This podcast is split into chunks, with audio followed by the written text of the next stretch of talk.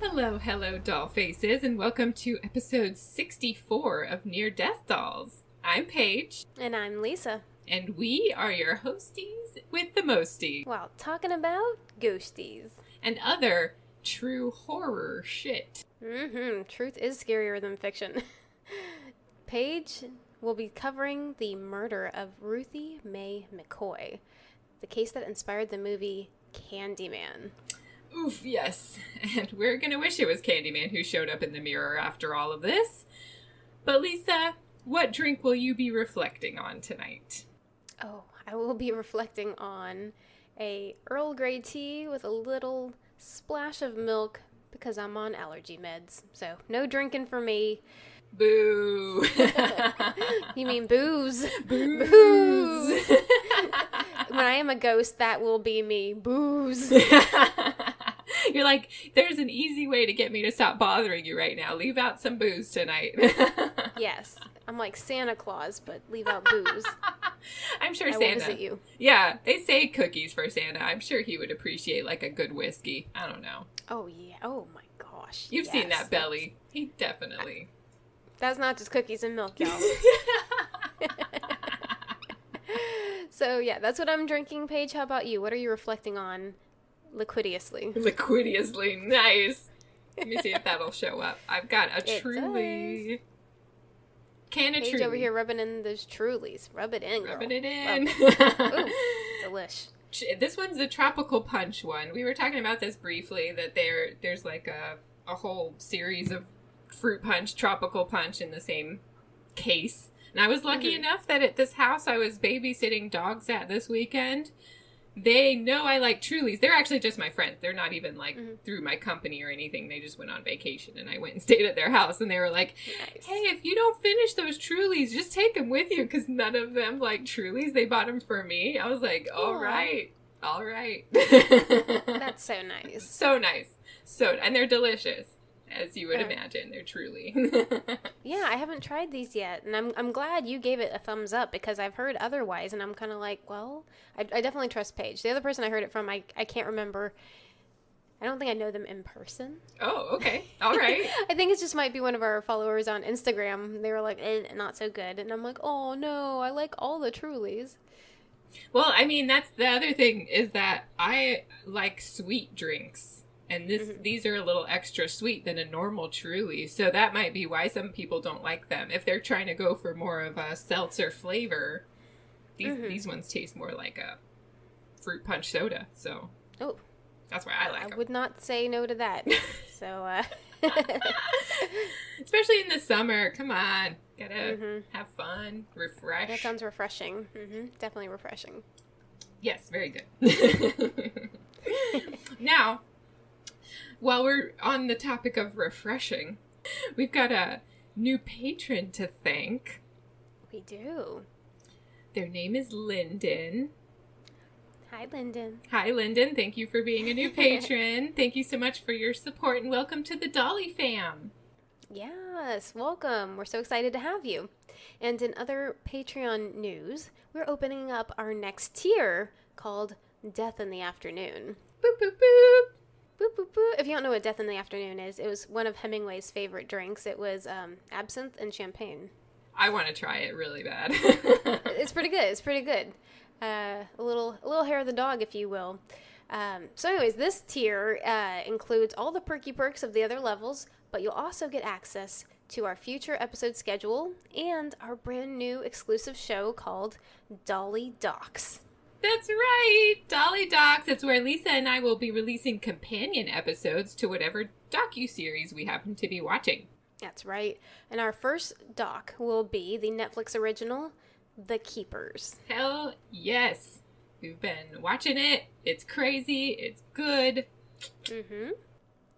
Yeah, so definitely, if you've already seen it and you maybe want to hear our feedback on it, uh, be sure to check out that tier of Patreon, and that way you'll be able to hear. Um, or if you've never seen it before, watch along with us and give us your take on it too. Absolutely. That's why we love having a Patreon because it's like we get to interact with our listeners. Mhm. Otherwise, we don't know what you guys think. So come be a patron. Absolutely. And that is actually our $10 level, Death in the Afternoon. And we still have other levels that get you some perky perks, but uh, that will be our newest one coming out now, yes, as of now. as of now. and before we move on to the main episode, let's tell Paige happy birthday. oh my God. Thank you, Lisa. Yeah, we celebrate you, Paige. Celebrate me with a real tough episode that I picked. I picked it. Thanks, Paige. Thanks, Paige. yes. Thank you, Lisa. That was nice. You're welcome. And if you guys want to go on our social medias, go tell Paige happy birthday. Oh, thank you. Thank you so much. I believe it's tomorrow, but yes. Yes. That's fine. You tell me today. Tell me all the days. Yeah. I'm happy. Yeah. it's a month month long birthday. That's right. But yeah, we do have an episode to get to. Are you ready, Lisa? Never. No, uh, you shouldn't be ready for this. It is a tough one. Now, did you ever Okay. see the movie Candyman? I've never seen it. I'm the worst. No, you're not. I haven't seen it either, and I'm doing a whole episode kind of about it. I think there's a new one coming out. yes, there is. Okay. Yes, the, Okay. the guy who did Get Out and Mhm. Us is gonna produce a new one. I don't know if he's writing it. Uh, Jordan Peele. Yes. Right? hmm Oh, I loved. I loved Us. Oh my gosh, I want to go rewatch it. That like I liked Get Out. That was good. It had good twist. I enjoyed it. Us. Oh my gosh, I loved it. That's so great to hear you say it because that one is like so everyone didn't like that one after they watched Get That's Out. That's what I heard. That's what I heard. And I'm like, how can you not love this one? This one blew my mind. I love both of them. So I, I did too. Yeah. I can't wait to see what he's done with Candyman. I guess we should go see the other one first. See the original? Yeah, probably. Um, yeah. yeah, I'm sure it's. I've heard it's actually a pretty good movie, so I'm down to watch it. I just haven't had the opportunity yet. Okay. And the topic of today. So that movie came out in 1992, the original Candyman, Mm-hmm. starring Tony Todd as the Candyman. I've heard nothing but good things about him. I've never heard of him, so If you saw him, you would know who he is. He was in a lot of stuff in the 90s. I think he was even on some episodes of The X Files. Like, you would have seen his face. I just can't, you know, like, definitely Candyman was, I think, his starring. Tony Todd. Tony Todd. Oh yes, okay, I recognize him. Okay. I recognize him now. Yes, so he has been in a few things, for sure. So, uh, so the the thing about this case is that it kind of inspired the movie Candyman. Mm-hmm. That movie was also based on a short story by Clive Barker, and Mhm. that's called The Forbidden. Okay, I've heard of Clive Barker. Yes, yes, Hellraiser uh, fame. Still haven't seen. Oh yeah, yeah. We'll we'll get you on there. now the the short story he wrote called The Forbidden that takes place in England. It's just about urban legends. It doesn't have to do with the case we're doing today. Okay. So the thing about the movie is that in the beginning of Candyman, they talk about how a woman got murdered in Chicago's housing project. Okay. And it's a it's a very brief nod to this case. Okay. Ruthie okay. May. Cool. Now, I also want to do a shout out to our patron Savannah because Savannah is the one who sent me the very in depth and well written articles about this case that I had no idea that this existed. So, thank you, Savannah. Oh my god. Thank you, Savannah. yeah, big shout out because I, I was like, what the fuck? This is intense. it's great, it's going to be great. But the, the sources for today are mainly from these articles that Savannah sent me. And the articles were written by Steve Bogira for the Chicago Reader Mhm. in 1987. So it was to the time period when this happened. Here's the story Ruthie Mae McCoy was known in her building as Miss May. The crazy, funny old lady who carried a stick around and shook it at kids as she yelled at them. So she wasn't like Miss America, Miss May, like a pageant queen nope. on a calendar. She wasn't on the Hooters calendar as Miss May. She should have been. That would have been great. I I love to ha- see her posing with her cane. yes, she's my hero for that. Yell at all the kids. Damn kids, get off my lawn! exactly. And she would. She would yell at them for playing their music too loud, for like hassling her. Yes, she was well known. She lived in one of seven high rise community housing projects known as Grace Abbott Homes in Mhm. Chicago's near West Side. I know nothing about Chicago. You've been though, right? No, you were going I've to go, right? been. I went there with Steam Powered Giraffe. We went, but we were just flying into Chicago and then we went to Rosemont, which is not Uh, Chicago. So okay. I've never really been. I gotcha. I don't know much about it either. I've just had to to read up on it. Mhm. And if I get anything wrong, please let me know because I do want to get it right. so thanks, guys. these buildings were 15 stories high and considered these specific ones, Grace Abbott homes, were considered to be the most dangerous places to live in the Chicago Housing Authority development. Ooh. Yeah, so these are projects. These are like the the uh, affordable housing in Chicago. Right. Yeah. Now, the living conditions in the Grace Abbott homes started off being safe and clean and beautiful and fun and nice place to live. hmm That was back in 1955, right when they were first built. Okay. Cool. Uh, the gangs, unfortunately, did start to move in in the 60s. Isn't the worst? It is. Now, the problem was the Chicago Housing Authority that ran the projects stopped doing screenings of potential residents. They just let whoever move in. Right. And that's how the gangs got in there. Then by the mid 1970s, things got worse because the CHA stopped doing any renovations on the building at all. Oh, come on. Like, I hate when that happens because things have the potential to be so good, and then the money stops being invested in upkeep, and then things just fall to shit. And then people have to live in shit. Yeah, they're stuck because literally, if they could live somewhere else, Mhm. they would. Oh, yeah. Oh, yeah. No one wants to live like that. No, it's a nightmare. It's a nightmare. And they stopped renovations in the 70s, and these these homes got built back in the 50s, so it was already old. It was already Mhm. falling apart. If they had kept up the maintenance and the renovations, it might have been okay, but they didn't. That's stupid, but it is. That is how it happens, isn't it? It is unfortunately yes. Yeah. Yeah. 70s, I guess, was a pretty shitty decade from what I've heard of people who lived in it. I, you know what? When I think about like decades and stuff, I never think positively about the 70s. I don't. I mean, some people really do, but I just from like the 70s to the 90s, I'm like, those are kind of crap. Yeah. I mean, I liked the music, but that's not reflective of how it was. No. Yeah. Yeah, I agree. I agree. I don't. There, the, it was not going well. Now, because of all this, in the 1980s, Grace Abbott homes were in such disrepair that living there was a nightmare. Transients, drug addicts, gang members, and drug dealers roamed the dark hallways and stairwells, attacking passerbys. Oh my god. Yeah, and they didn't even live there, but it didn't matter. They could just walk in. Access it, yeah. Yes. And they didn't have lights, so everything was really dark.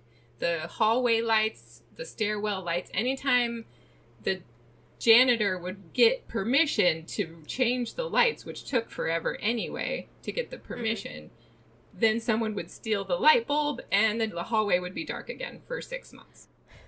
I like how you're like it, the hallways were literally dark, not like dark like you're painting a picture of the scene here is literally dark Just dark. People are stealing light bulbs. Yeah, no light, no windows. Completely dark stairwells and the um elevators never worked. So you had to use the stairwells which were very dangerous because of the people in there. Eh. Yeah. You're, I'm, this, this is painting a very interesting picture, and it feels like the start to a horror movie. Yes, yes, the Candyman. And you know what? The Candyman movie was actually filmed in a different set of projects, not necessarily the Grace Abbott homes, but very similar. Okay. So if you watch that, you get an idea of what this one Mhm. would be like. okay. Here's a direct quote from the article that I was talking about earlier, my source. In CHA towers, babies have been tossed out of windows and teenagers shoved down elevator chutes. No, Paige, come on. I know. Intruders, sometimes bust right through apartment walls because the walls were in disrepair, of course. Yeah, and probably thin as shit. Thin as shit, yeah. And if you're, you know, on PCP, you don't care. You're gonna bust down the wall. Why not? Why the hell not? You can't PCP. feel it. Yeah, you need the Yeah. money to get more PCP. so, and it says, so what's unusual about a medicine cabinet murder? Mhm. And living in a place like this would make anyone paranoid. This issue for Ruthie Mae McCoy was that she was already paranoid before she moved there. Well, I would be too. When did she move in? She didn't move in right when it opened, right? She moved in a little bit later. Yeah, she moved in in the eight. Okay. Okay, so oh yeah, then she already knew what that place was about and how it was. I would definitely be on her level there. Very paranoid. You kind of have to be living in a place like that, I think, just to be on your on your guard. Oh yeah, yeah, yeah. So she was born in 1935 in Arkansas. Uh, by the time Ruthie was in her early 20s, she began showing signs of paranoia. She began talking to herself on the street and also started yelling and cursing at strangers. Okay, so it wasn't that she was paranoid before she got there because she was worried about going there. She actually had true paranoia. A little bit of both, I'm sure, because she did know what Okay. that place was going to be like. But yeah, Yeah. yeah, she did have a little bit, of, a touch of paranoia. Um, she was never diagnosed as schizophrenic because they said at the clinic that she went to that she actually had really good hygiene. She could take care of herself. So if she was schizophrenic, she was only I don't know if there's such a thing as a mild case of schizophrenia, but that that would have been her because she they did not say that hmm. she was diagnosed with schizophrenia. They said that she wasn't. She just had some paranoia. Yeah, I mean there may be levels of it, like extremities, extremities, extre- Ex- Is that the right word? Extremities. No, but it sounds like it. I'm trying There's to think of different it. levels of it. Let's Yes. go with that. I would think so. I think I almost had the word that you were going for, and then I lost it. I don't know. Extremes. Extremes. different extremes. Yeah. right? Extremities. yes. She's not an octopus over here. yeah, yeah. She's got eight arms and all paranoid. but yeah, yeah. So they think it's likely that she had some sort of schizophrenia, but Okay. not officially diagnosed. She did take medication for it, though. All right. In 1962, at the age of 27, Ruthie got pregnant and gave birth to a beautiful baby girl named Vernita. Oh, cute. She was a single mother. The father was not in the picture. Mm-hmm. So Ruthie had to try and support herself and her daughter through a series of jobs like housekeeper or attendant at a laundromat or things like that. Right.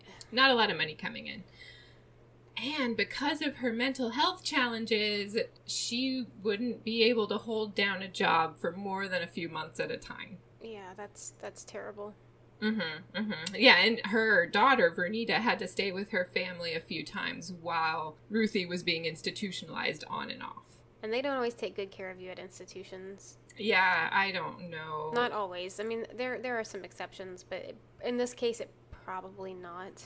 I wouldn't think so. Later on in her life, we're going to find that she finds a good clinic, but who back then, who knows what was going on? It, it clearly wasn't helping because she would go off her medication. You know, it just it wasn't a good situation. Right. Ruthie and Vernita moved to different housing projects throughout Chicago. In 1983, Ruthie moved into the infamous Grace Abbott homes, Yikes. Mm-hmm. and Vernita. At that point, she Vernita already had two kids and her boyfriend Lewis Butler. Okay, so her daughter's grown already. Her daughter's grown. Okay, Mhm. with her own kids. Okay. Mhm. Yeah, but they all lived together in Okay. the Grace Abbott homes. Yeah. But unfortunately, Ruthie did not get along with Vernita's boyfriend, Lewis. Yeah. They said, I don't know, they kept saying this about Ruthie. They're like, she didn't like men after uh, for Vernita's dad left. And I was like, you know, can you blame her? I was say you can't really blame her for that. Some people like after they're done with an ex or you know anybody, they'll be like, "I'm done." Like, don't I don't trust men. I don't like men. yeah. And same can go for women too. Uh, you know, vice vice versa. Vices versus.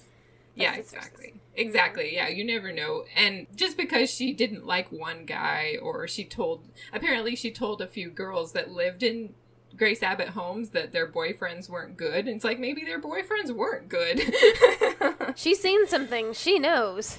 right, she's just looking out for these girls. Who knows? I don't know. hmm Then Vernita and her family moved out, leaving Ruthie alone in the apartment. Afterwards, Ruthie would complain to her neighbors she didn't like living alone. Yeah, I can get lonely. Yeah, she got lonely. She wished she had someone to live with, and she missed seeing her grandkids. Oh yeah. Yeah, she was she liked living with them.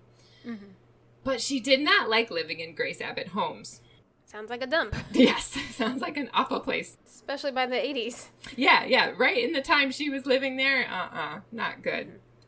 In order to move out, Ruthie decided to turn her life around. She began visiting a local outpatient facility called Mount Sinai Psychiatric Center. Okay, good. Awesome. Yeah, yeah, as far as I can tell, this place was really good, where she was able to get medications for her condition, participate in group therapy, Mhm. take GED classes, which she was very good at. Oh, that's wonderful. Yes, she was going to get her GED. She was taking arts and crafts sessions. She was Mhm. taking meals with other patients. She was thriving.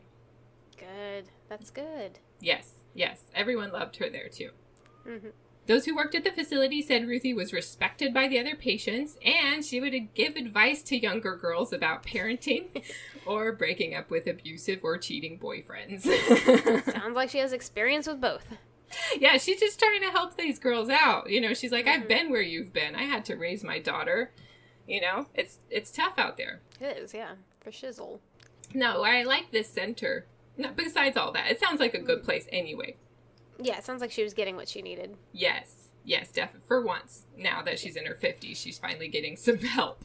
Yeah. The center helped Ruthie apply for supplemental security income for those with disabilities. And because she hasn't been able to hold down a job because of her paranoia, she qualified for it. Yeah. Two months before the break in that happened, Ruthie was approved to receive $340 a month. Doesn't sound like a lot of money, but it's life changing for her. Oh yeah, that's definitely money she didn't have before. Yeah, absolutely.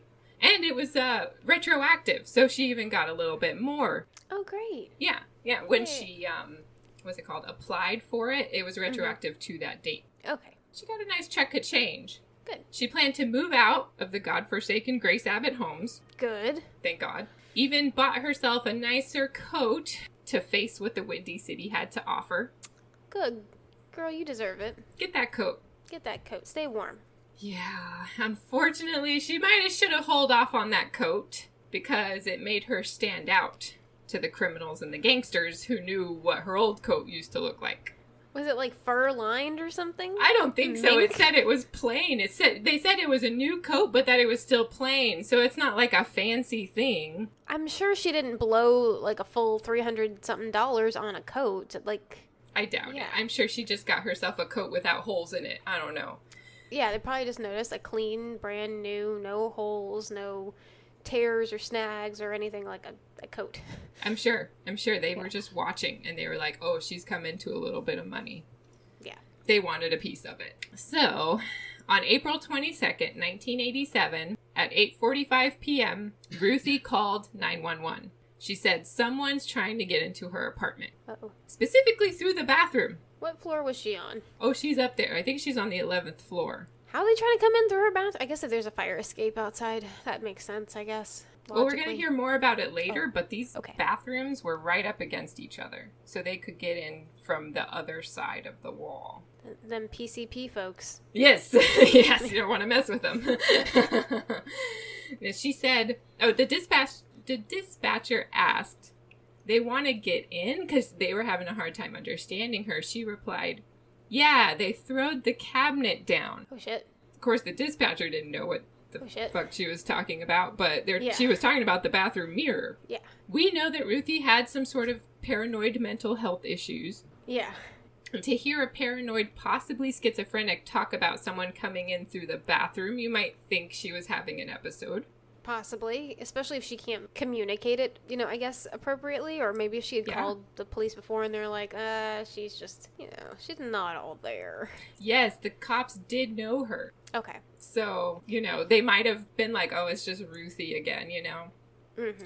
I don't think the dispatcher necessarily knew her, but what he did know was that Ruthie was calling from Grace Abbott Homes, where there's a lot of violence and break-ins, and the cops aren't necess- you know, cops don't necessarily like to go there. Doesn't sound like anybody likes to go there unless you're there to cause trouble. Exactly. So that's and you know, no elevator, no lights mm. in the hallways. The cops don't like going there either. And also, they didn't understand what Ruthie was saying. Yeah, because that the way you said it didn't really make sense to me until you kind of explained it. But Right. yeah. Ruthie didn't. Ruthie didn't know how to explain it any better. So, unfortunately, when they sent officers, they marked it as a disturbance with a neighbor. a disturbance in the force. Got it. Yeah, yeah, with the bathroom mirror force. That's not as uh, serious as a home invasion, so the cops took their time getting there. Uh, of course they did. Yeah, what it actually took. So that was at 8:45 when she made her call. At 9:02 and 9:04, two different neighbors of Ruthie's called to report hearing gunshots from 1109, which was Ruthie's apartment. Oh gosh. Well, of course, after that, the cops showed up pretty quick. Uh, they should have been on their way. They should have already been there, yes. Yeah. Or on their way. You're, you're right. You're Mhm. on their way at least. After that, four cops showed up at Ruthie's door at 9:10 p.m. Mm-hmm. They started knocking, but there was no answer. Mhm. Well, they had the dispatch call her. They could hear the call ringing inside the apartment. No one answered the call. Uh huh. I wonder why. Heard gunshots. Nobody's answering the door. She had just called. She probably didn't go anywhere. I, you know, I, I would think that logically you'd understand what happened, but the cops didn't. This can only end badly. Okay. Yes, this is not going well. there was two officers waiting downstairs and they were going to get a key. So they went to the front office, got a key for Ruthie's apartment, and they took it upstairs. They used it on the door, but it was the wrong key. It didn't work. Why didn't they just get one of the PCP people to just come bust through the Right, wall? Like right. it sounds like it's not a hard thing to do. right? That those walls are crumbling like cookies. yeah, just probably already a hole there that has some like tissue paper covering it. I don't know. A Yeah. cardboard. Just, yeah. just open the cardboard door. exactly. It's not going to be that hard to get in. They they bust down harder doors than this. Yeah. Yeah. They they were like, "Oh, it's the wrong key." And the front office was like, "We don't have any other keys. That's the only one." And the janitor didn't have any keys. So the cops like started talking to some neighbors. The neighbors are like, "If Ruthie didn't answer, then something's wrong." Yeah. But the cops were like, "Oh well." They left. They didn't do anything else. They left at nine Break forty-five. down the door, damn it! It's not that hard. It's not that hard. You know they would have done that at any other place. You made my accent come out. How dare you, cops? You made Lisa Texan. Obviously. now that was at 9:45, so they left. Okay. On April 23rd, which was just the next day, one of Ruthie's neighbors, Deborah, who is her friend, called the cops to report Ruthie missing. Okay. Because Ruthie visits her every day, and Ruthie did not visit her, and she's like, I, I knew there was cops here yesterday. This doesn't bode well. Why did they leave? Why did they leave? Why Oh, did God. they leave? I know. I, you probably do have to have a, a warrant. Would you have to have a warrant to open someone else's door? Or, I mean, a, a welfare check you could. Yeah, yeah. In that circumstance, when they've been getting calls about gunshots and things, Seriously. I'm pretty sure they would have been fine to knock the door down. I don't know why hmm. they didn't. They, they didn't want to be there any longer than they had to. Yeah. Now, after Deborah called the cops, they showed up again, and again they left without entering the apartment. What? This time they had half a dozen officers knocking on the door. Like, Okay. that's like, gonna okay, what, what? Yeah, you add a couple, half a dozen. Okay, Mhm. you got like six officers knocking on the door. Bitch, please. Like, this helpful? adding more police officers knocking? Yes. No, you go check the apartments to side to side and behind or whatever you can do. You figure something out. This is the Yeah. second call, or technically, this is like the fourth call Mhm. for this incident, and they Mhm. still aren't knocking down the door. Yeah. And plus, there were several security guards from the building with Mhm. the cops. Mm. This time, it was kind of the security guard's fault because when the cops were like, "Okay, well, we're gonna bust down the door," the security guard said, "Eh, oh, you might get s- we we the company that does the projects might get sued if she's inside and is fine." And it's like, well, if she's fine, why isn't she answering the door? Yeah. Oh, stupid security guard. You're gonna listen to a rent a cop? Exactly. You're talking to actual cops listening to the security guard going, "We might get sued." It's like, well, if she's dead, you're not going to get sued because you know she, she Well, can't someone sue. might sue you for not knocking down the door. Come on. Yes, it's very awful, very stupid. But anyway, the cops left again. It wasn't until April 24th, which had been two days since the initial 911 call, Uh huh. Deborah, the friend, went and got someone from the front office. Uh-huh. She's like, I'm sick of this. I need to find where my friend is. Uh-huh. The, someone from the front office went to Ruthie's apartment and took the door off its hinges because that, you know, they didn't want to bust down the door. Yeah. That was when they discovered Ruthie's body. She was lying on her side in the bedroom in a pool of blood. Now. Yes, she'd been sitting there for two days. Later, the medical examiner stated, after doing an autopsy, that Ruthie was shot four times once in her left shoulder, left hip, in her abdomen, and through her arm, through her right arm. Ouch. That last one that went through her arm, the, the right arm, went into her chest and also severed her pulmonary vein. Oh shit. Yeah, that she might have survived the other ones, but that no. Yes, yes, she might. Those other ones were not as deadly. That one is one that killed her. Yeah. So the medical examiner said even if she'd been rushed to the hospital, she wouldn't have been saved. They could have tried. They could have tried if they had Put a little effort into it. Come on, guys. Earn your donuts. I don't know. Come Sorry, on. cops. No offense, but, but These aren't good donuts. cops. These are not No. happy cops. No. Now, Ruthie's murder, unfortunately, that this wasn't big news Uh huh. because unfortunately, she was only one of three murders that took place in the housing projects within the span of that week. That week? That same week, two other people were also murdered. So it was just another number. These are people. Oh my god. These are people. It's the same as anybody else. Shit. The other murders, there was a 40 year old man who was beaten and kicked to death. No. There was another, there was a 20 year old woman who was in a fight with a 25 year old woman, and the 25 year old woman stabbed the 20 year old woman in the chest right outside Ruthie's building. Shit.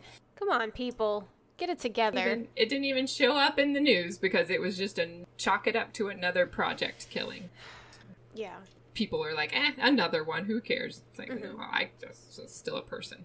so, It is still a person. I think Yes. people forget that. Like when it comes to numbers, you know, on the news. If it Yeah. even makes it into the numbers on the news, yeah, uh, exactly. it's a person. they they uh, chalk it up to statistics and numbers and Yep.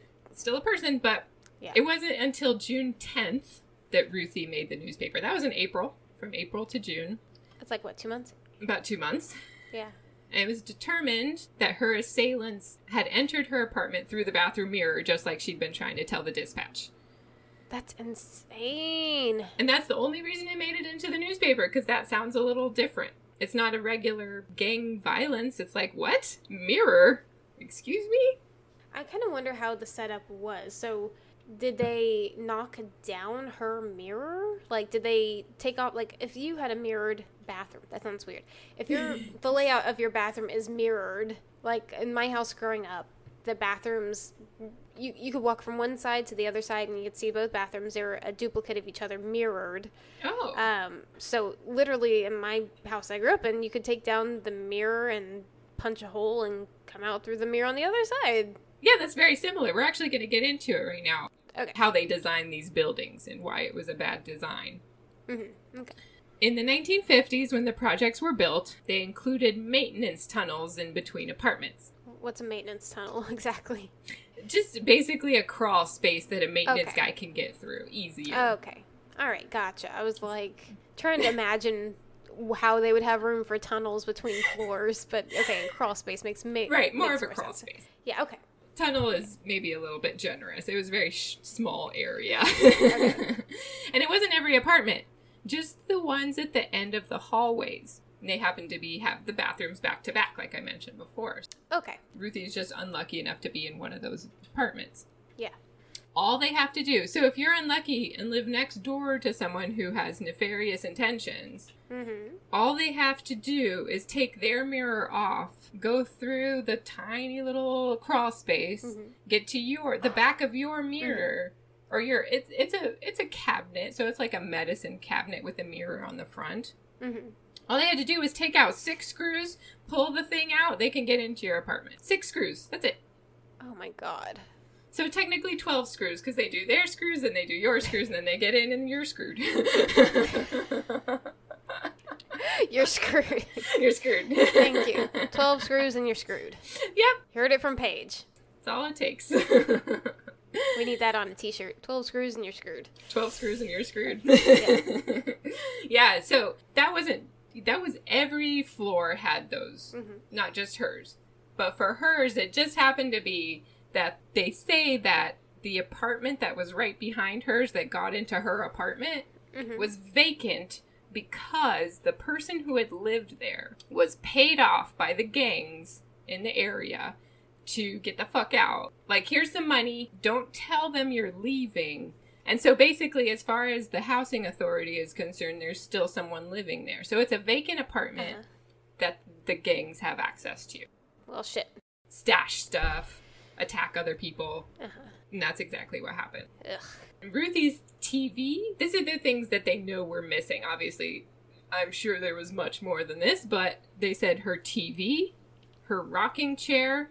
Aw. Yeah, why take the rocking chair? I don't know. and her phone were all missing. This is the 80s, right? Mm hmm, 87. Okay, so they're not taking like a cell phone that could be worth a couple hundred dollars. They're taking like The rotary, basically. if she still had a rotary, yeah, Mhm. or just the the landline dial, push the button, beep beep beep. yeah, not very Okay. expensive. Nothing Mhm. fancy, I'm sure. It's just a phone. Yeah, it wasn't an iPhone. Definitely was not an iPhone.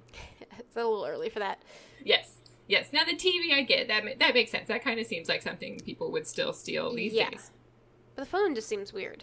Wait, if they took the phone, how did they hear it ringing? You're thinking with your brain, Lisa. I love it. Just barely, but yeah.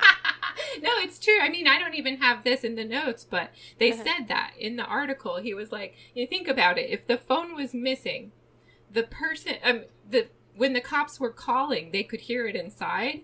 The person who broke in had two days after that to go true. through and sweep in and get the phone. And you know, who knows? Maybe they heard it ringing and they're like, "Oh shit." Let it ring. Yeah, Yeah, they, they could have leisurely, you know, stolen things. Like, they didn't have to be quick about it, obviously, because no one was breaking down the door. Nobody. They just left Ruthie there. I'm sure the co- the the criminals like jumped in, killed her, took what they wanted, or maybe Uh-huh. they just grabbed one or two things and then they Mhm. like kind of peeked in and they're like, "Oh, her body's still in there. We've got time." They're like, no one's coming. Like, the police are just politely knocking. Yeah, yeah, and they left twice. Yeah. Without coming through. So there was no fingerprints. There's no evidence whatsoever. They even got to clean up some blood. Like it's just clean house. The killers Oh, had all the time in the world. My god. hmm All right. We blame the cops for that one. Now, and the security guards. Yeah, let's blame them. So, two men were arrested in the weeks following Ruthie Mae's murder. Mm-hmm. We got Edward Turner, who was 19, Mm-hmm. And John Hondras, who was 25. Okay, so some some young guys. Got some young guys. They did live in the projects, and it was based on the testimony of one witness named Tim Brown. Tim Brown, what do you know? Not a lot, I'll tell you that. Tim Brown claimed that that night, that same night, he saw Turner and Hondras enter Ruthie's apartment with intent to rob her. I thought you were gonna say Turner and Hooch. Turner and Hooch. real excited. Talking about the 80s. oh, Tom Hanks, I love him. right? I, I love the Hooch. I know, with that big sweet face. now, they thought, apparently, according to Tim Brown, and we're going to find out he's not a reliable witness. Okay. According to him, they killed her when she started shouting. They had uh, assumed she wasn't home when they got into her house. Uh-huh. And they panicked when she started shouting. Yeah. They stashed the stolen goods in another apartment. That both of their former girlfriends also testified that they'd seen them that night with a TV and the rocking chair. Mm-hmm. So, like I said, though, Tim Brown, Tim Brown said those were the guys who did it, and I had nothing to do with it. Okay. I don't know for sure because he also, in that first testimony, he said they did it at 11 p.m. But Ruthie Mae called 911 at 8:45. Oh yeah. So the time doesn't match up. Well, maybe he was talking about when they were passing the rocking chair through the wall. Yeah, I know, right? Like, I'm how like, did they even fit that out? I mean, did they? I mean, okay. I'm trying to think of like a medicine cabinet mirror, right? Mhm. That's what we're working with here. Okay, took some Yeah. screws down. How big was that medicine cabinet? It cannot be It that very cannot have been big. that big. It cannot Cannot be that very that big. No. I don't know if they got that one out the front door when no one was watching. I have no idea. Okay, that, yeah, okay. If they entered that way, but, but then And It then came locked back- up. I don't know. I don't know. This sounds weird. It's a very strange case. There's Yeah. a lot that we don't know because there was two whole days of just oh, these Oh yeah, that's fine. Because I mean, okay, that makes sense. You could probably literally walk all the items out the front door, lock it from the inside, you know, on your way out, or if it had to be locked from the inside, you just hop back through your mirror hole. Yeah, you've already got all the access you want. Yeah. For two days, full two days, you could. They could have stripped the place, and they didn't, which is weird to me. Maybe there really wasn't that much left. I don't think there's much she had that would be of value. I'm sure they took what was of value. Yeah. Do they need do do they need clothes, old lady clothes? Sorry, Maybe not. fifty year olds. I don't mean it like that, but I'm like, do they need do they need her clothes? Young guys, no, they're probably not Yeah. looking at her nice new coat and thinking, "I need that." Maybe they gave it to their grandma or something, but Yeah. according to the cops, that wasn't missing. So, Yeah. but unfortunately, Tim Brown's testimony changed several times, and it was thrown out in the end. His testimony. Oh no, because they were just like obviously he's not he's not telling the truth not reliable. not reliable and there was- just wasn't enough evidence against edward and john to do Mhm. anything about it so they did have a trial in 1990 Okay. both defendants were found not guilty hmm because they just had No evidence. yeah could have been anybody really the judge had this to say had the chicago police department performed with minimal competence Damn, Judge. Tell him what's up. I like this judge. Yeah. With minimal competence, they would have, in all probability, recovered evidence, and Mm-hmm. since it was almost immediately after the event, possibly even the perpetrator. Damn it. If they had just busted down that door, they would have seen the people inside or seen them running and followed them and known that they were in the other apartment. Yeah. Yeah. Now, remember Ruthie's daughter, Vernita? Yeah. She sued the CHA for her mother's preventable murder. Oh, so someone's getting sued. It was gonna happen either way. Might as well have busted down the door that first night. Mhm, Yeah. Or second, even. Yeah. I can't. Re- I found this in so many places talking about how Vernita had sued the CHA. Not one place could I find if she got any money out of it. Oh, that sucks. I hope she did. She had two kids to raise. Her her mom was dead from preventable. You know the the thing is that Ruthie had been telling the front office like my bathroom mirror is wobbly. Like you, they could have secured it better after all of her complaints. Yeah. They could have had the key to her front door. They didn't. They could, you know, all of these things that they fucked up. Poor Ruthie Mae is the one who had to suffer for that. That's messed up. Yeah. Now, the buildings themselves, not just the Grace Grace Abbott homes, all of those projects were condemned and completely demolished by 2007. It sounds like they needed it. So they went from what, 55? You say 55 to 2007? Okay. Mm-hmm. Yeah, it might need to have been gone, especially if it hadn't been upkept, up, kept kept up with. Yeah, since the 70s, they hadn't done any renovation whatsoever. You got to take care of the things that take care of you. Okay, that's that's how it works. You can't just like let it go and hope that this building will stay intact. No. but anyway, that's the case of Ruthie Mae McCoy.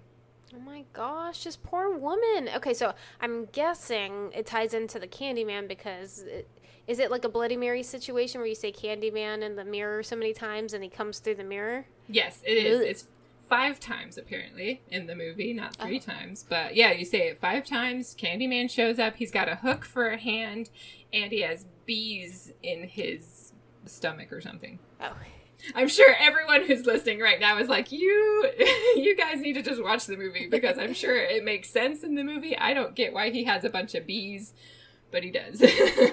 yeah, it was like a hook and bees. I'm sure there's a story there. I'm sure there's a story there. They'll There's explain. gotta be. There's I gotta hope be. so. I don't know. Sometimes I watch a movie and they don't explain something. I'm like, why? Why? Why did any of that happen? Like, is there something that we're missing? Like you need to tie it in somewhere. Come on. Yeah. Gosh, I was watching a movie the other day. I'm like, why did they do that? And oh, what was I watching? I feel like I was watching Beetlejuice. I'm like, why? Why was that even a thing? Beetlejuice. Oh yeah. Okay. Here's here's why. Here's why. In Beetlejuice, I love Beetlejuice. Okay, so they were talking about how the Maitlands, the ghost people that originally owned the home, had lived there for 125 years, but they had Oh. been gone. But yeah, but I'm like, huh? They don't explain what that means. Is it like in ghost years that they lived in that house? Yeah, that's a long time. Yeah, they said uh, you lived in the house for 125 years, but they while they were waiting to get seen by Juno the caseworker, they were gone for like three months. Which I'm like, okay, maybe time moves differently when you're dead in Okay. Beetlejuice world. Mm-hmm. But Juno's like, you lived in the house for 125 years, which only gives you like so many credits to see me or, you know, vouchers to see me. But I'm like, they never explain that. They don't explain the time of live there for 125 years. I don't get it. You know, now that you're mentioning that, I remember watching that movie as a kid and being like, does that add up? And then just being like, whatever, movie sense. Just gonna Yeah, turn yeah, off my brain. I, I think it's just meaning ghost time. Like you live in that house for 125 like ghost years. So, but they don't ever like explain it. So I'm like, okay, just move on. and then everyone else who moved in later was like, what is this? The little house on the prairie or something like that? Oh, indoor Anyways. outhouse. That's what they said. Yeah. Oh, an indoor outhouse. Oh man, that's such a great movie. But anyways, yeah, I guess I'm gonna have to see Candyman, the old one, and then the new one that's coming out. Which a part of me kind of wants to just say screw it to the old one and see the new one because it's gonna be more. You know, if you don't see a movie when it comes out, if you wait like so many years, sometimes it loses its uh, appeal. Maybe if that makes any sense sure. Because it's just so outdated. The acting might be a little like acting style and filmography style might be a little outdated. Um, that it becomes a little difficult for someone to watch, like especially me, because I don't really watch a ton of older movies unless I saw them when they came out, and that they hold nostalgia for me. But does that make any sense? Absolutely, because Okay. there's a lot of times where a movie that came out from forever ago, who knows, Mhm. like 60s, 70s, 80s, they make references to things going on at the time, and that you're watching them now and going, I assume that makes sense. yeah, yeah, right. But Some little offhand comment about the Reagan administration. and It's like, okay, I can, I can kind of follow that. right, right, right.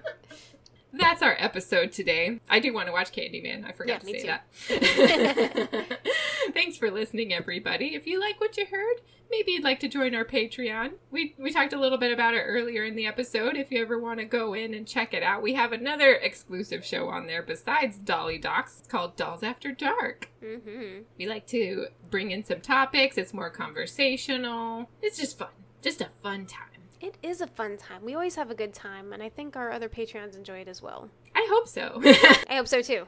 I've had no complaints thus far. right? They've stuck around, so Yeah. we're doing something right now. but come check us out if you're interested. The links are in our show notes. That's right. And speaking of checking things out, check out our socials. Come follow us on Instagram at Near Death Dolls Podcast. Tweet us on the Twitter at Near Death Dolls. We have a TikTok account where we're having so much fun. Uh, just search Near Death Dolls Podcast. And we're on Tumblr at Near Death Dolls at Tumblr. Sorry. blah, blah, blah. yeah. neardeathdolls.tumblr.com. And if you want to help a doll out, please subscribe and leave us a review. They mean so much to us, you have no idea. We'd love to see some reviews come Oh, in. That'd gosh, be yes. awesome. Yeah. That'd be awesome. Takes two seconds. You can just leave us a couple stars. Five is what we aim for. But uh, just do a little type type. Be like, yeah, this podcast is awesome. Woo woo. And whatever you want to write. You can write whatever you want. It's bitchin' AF. Whatever you want to say. You can be bitchin' AF. Let's see how many bitchin' AFs we can get. That'd be awesome. Hopefully that translates to translates that this is a good podcast. I hope so. and as always, darling dolls, please be good to each other. Until next time. Bye bye. Bye, everybody. Check Don't check bother your your, neighbor. Yeah, I know, right? check check on your neighbor. Check your mirrors. Yeah, just be careful. It's crazy out there. It's crazy out there. You can't trust anybody except Uh-uh. for Lisa and me. That's it. That's it. it's Not really your mama, it. not your daddy, not your partner. Just Paige and mm-hmm. Lisa. Lisa Not your neighbor. You don't know. You don't know. They've been coming through your mirror. Right? They're trying to come get your rocking chair. Hold your rocking chair close. Okay, guys. We will see you next time. Bye bye. Bye. A special thanks to Sam Hears for our art and music. If you'd like to see more from him, check out the links in our show notes.